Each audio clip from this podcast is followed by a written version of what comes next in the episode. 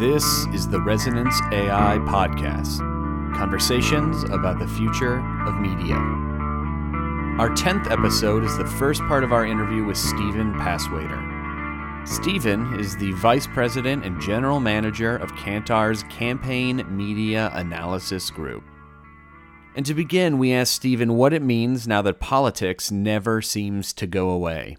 There are obviously some people that are dismayed that following political advertising has become a full time occupation. Other people are, that are quite delighted by it, particularly uh, people in the television business who were looking at a really bad year last year, and political certainly didn't make up for all the losses from uh, the spring and summer, but it did a pretty nice job. I have to assume that, you know, had we not been socially distancing so much, you would have been surrounded by a crowd of people at every cocktail party you went to asking for your assuming assuming that i had showered shaved and put deodorant on there probably a, there might be a reasonable chance of that yeah. Political ad making spending strategies that that it that takes a break. Um how how is it really though you know, remember that song? I think it was The Who said, Welcome, my friends, to the show that never ends. Uh, yeah. And mm-hmm. that really is where we are, where political and maybe we throw advocacy in there as well, advertising is concerned. But already in the month of January, Shane, we had the uh, Democratic Party in Wisconsin taking pot shots at uh, Senator Ron Johnson, who happens to be up for reelection in 2022. They also uh, ran ads against the Republican congressman in Wisconsin's 8th congressional district. So, in many ways, it's the midterms have already started. We really, really could call this the perpetual cycle because it never really seems to end. I think a lot of us remember the old days where political ads were really kind of a Labor Day to Election Day phenomenon. And uh, yeah, obviously in presidential years we get it a little bit earlier, and but we're in a place now where we see ads all the time, and actually we'll have uh, in 21 we've got uh, special elections coming up uh, in the House of Representatives for some House members that were recruited into the Biden administration. Uh, in addition to the two governors' races, that are up uh, this year in uh, Virginia and New Jersey. And the the notion of you know well, there really there's a defined political season. Eh, no, and it's simple now, or much simpler, to get to voters where digital is concerned. Right? I mean, digital you can make your mind up this morning. You know when you're having a cup of coffee at seven thirty and say, hey, you know what? We're going to get a digital ad going today. I can go to a website, I can go to one of the political agencies that's got a uh, programmatic platform. I can go in there, I can swipe a credit card, I can create my ad, and I can have it up within a couple of hours of the moment where I said, I'm going to put an ad together. So there's all kinds of ways now for people to quickly organize themselves. You know, they don't have to bother putting together a television ad and having all the production done and then the post production done. You don't need to do that anymore. Yeah, I mean, I think that there's a question of there is this idea that it's easy to do these things and it, it may be cheaper and there has to be um, consistent considerations of what is that going to get me versus going through consultants getting a polished ad, putting a bunch of money into it. What what do you think the new sort of common beliefs are around those kinds of things? I believe there's actually room for both. Sometimes you want to be more ad hoc if something arises. Um, your opponent or your person you believe is your opponent is taking a position that's contrary to yours on a piece of legislation. Do you go out there and attempt to make it known that you disagree and why you disagree. And in a lot of cases in the political world, people will actually fundraise off of things like that. And that doesn't necessarily diminish the role of the the agencies and the consultants and um, all the folks that kind of come along with all of that.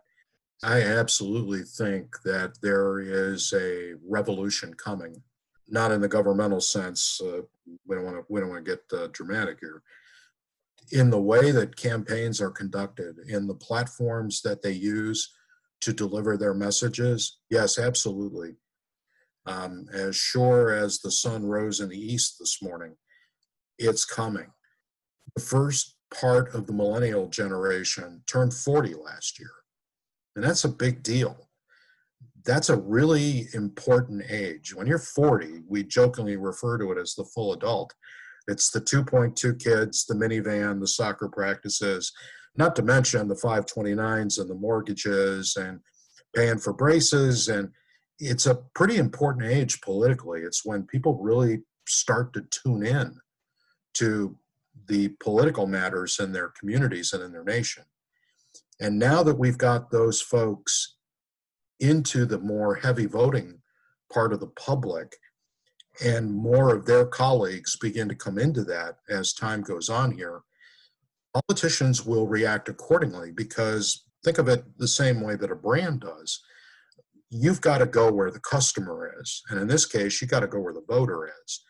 And the voter chances are rather good that this new heavier voter who's younger isn't going to be watching Wheel of Fortune and Jeopardy every night. They're not going to be dialed into the 11 o'clock news on channel whatever. They are going to be locked into Instagram. They're going to be locked into TikTok. They're going to be locked into YouTube. Those platforms with which they grew, you know, where they grew up, that's where they're going to be. I have to assume that that people running for office are now spreading out what they're spending on rather than maybe focusing on two or three big ads. Don't be too surprised if you find out that that's not exactly the case. We're seeing these folks use the benefits of having all that targeting capability where video is concerned, but not necessarily creating the creatives to take full advantage of that. They're not really taking full advantage of that platform to say, all right, if we're trying to get to certain voters, then let's run this ad. And if we're trying to find pro-choice voters, let's go, you know, let's go run this. If we're, you know, I don't see that level of, and I'm happy if somebody wants to tell me I'm wrong about this. I don't get the impression that kind of really elegant targeting where the creative goes along with the data that's being used to figure out where to run the ads. I don't think that's happening yet. Do you feel that again to to sort of speak of the the generational shift that maybe that in some way comes from, you know, this is how it's been done. So time will I believe you're you're right. The time will definitely solve for that, Shane. I think it's also rooted in the fact that this is still relatively new and everyone is still kind of figuring out how to work together. I think once people get more comfortable with it, get used to working with it, really understand the benefits of the platform, then I believe you will see behaviors change. And we will see where the creative is definitely much more targeted to take advantage of what the platform has to offer. How are you seeing streaming platforms themselves sort of either try and work political ads into um, what they're doing or sort of maybe ignoring that money just because you know political ads have a tendency to turn people off Really? I really is, does that does that really happen? oh wow, hard to hard to imagine. Not to not not uh, to blow your mind. Yeah. Wow. Yeah. Consider my consider it consider it done. Um, I am aware of one platform which shall remain nameless that uh, really doesn't want political ads. Um, I'm not sure how many of the others are also in that. Uh, you know, are, are also in that uh, of that mindset. um, you know, there's so much money there. It's sort of difficult to, um, for some people, I think it's very difficult to figure out whether or not, you know, to, to make that call and say, no, eh, nah, nine billion, eh, we're not.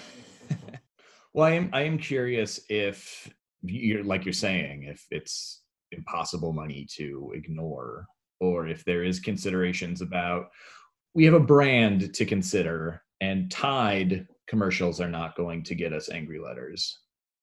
It generally, my experience having spent a, a fair amount of my career in media is that ads are sort of like the uh, Colorado River carving itself through the Grand Canyon. The rock can only resist for so long before the water begins to carve into it. And that's sort of how I think uh, money is in businesses that depend on advertising. I don't think it's easy to hold out for long. I don't think it's easy to hold out for long. And is there a cost associated with that? Maybe there is. I don't know. It's hard to resist that, particularly if uh, you've decided that you want to make your living off of uh, off of advertising, uh, particularly where politics is concerned, video advertising. That's what politics. That's what it has been. That's what it is, and that's what it will always be. Is a video business. Yeah, I suppose that if they're that concerned about angry letters, they'll have plenty of extra money to hire someone to read those. Right. Somebody to respond to those. yeah, exactly. yeah, exactly. There's always a new crop of interns every summer. So. The Resonance AI podcast is produced by Random Inkara and Shane Malin. It's hosted and edited by Shane Malin, and our music is by Damian Johnston. To learn more, go to resonanceai.com.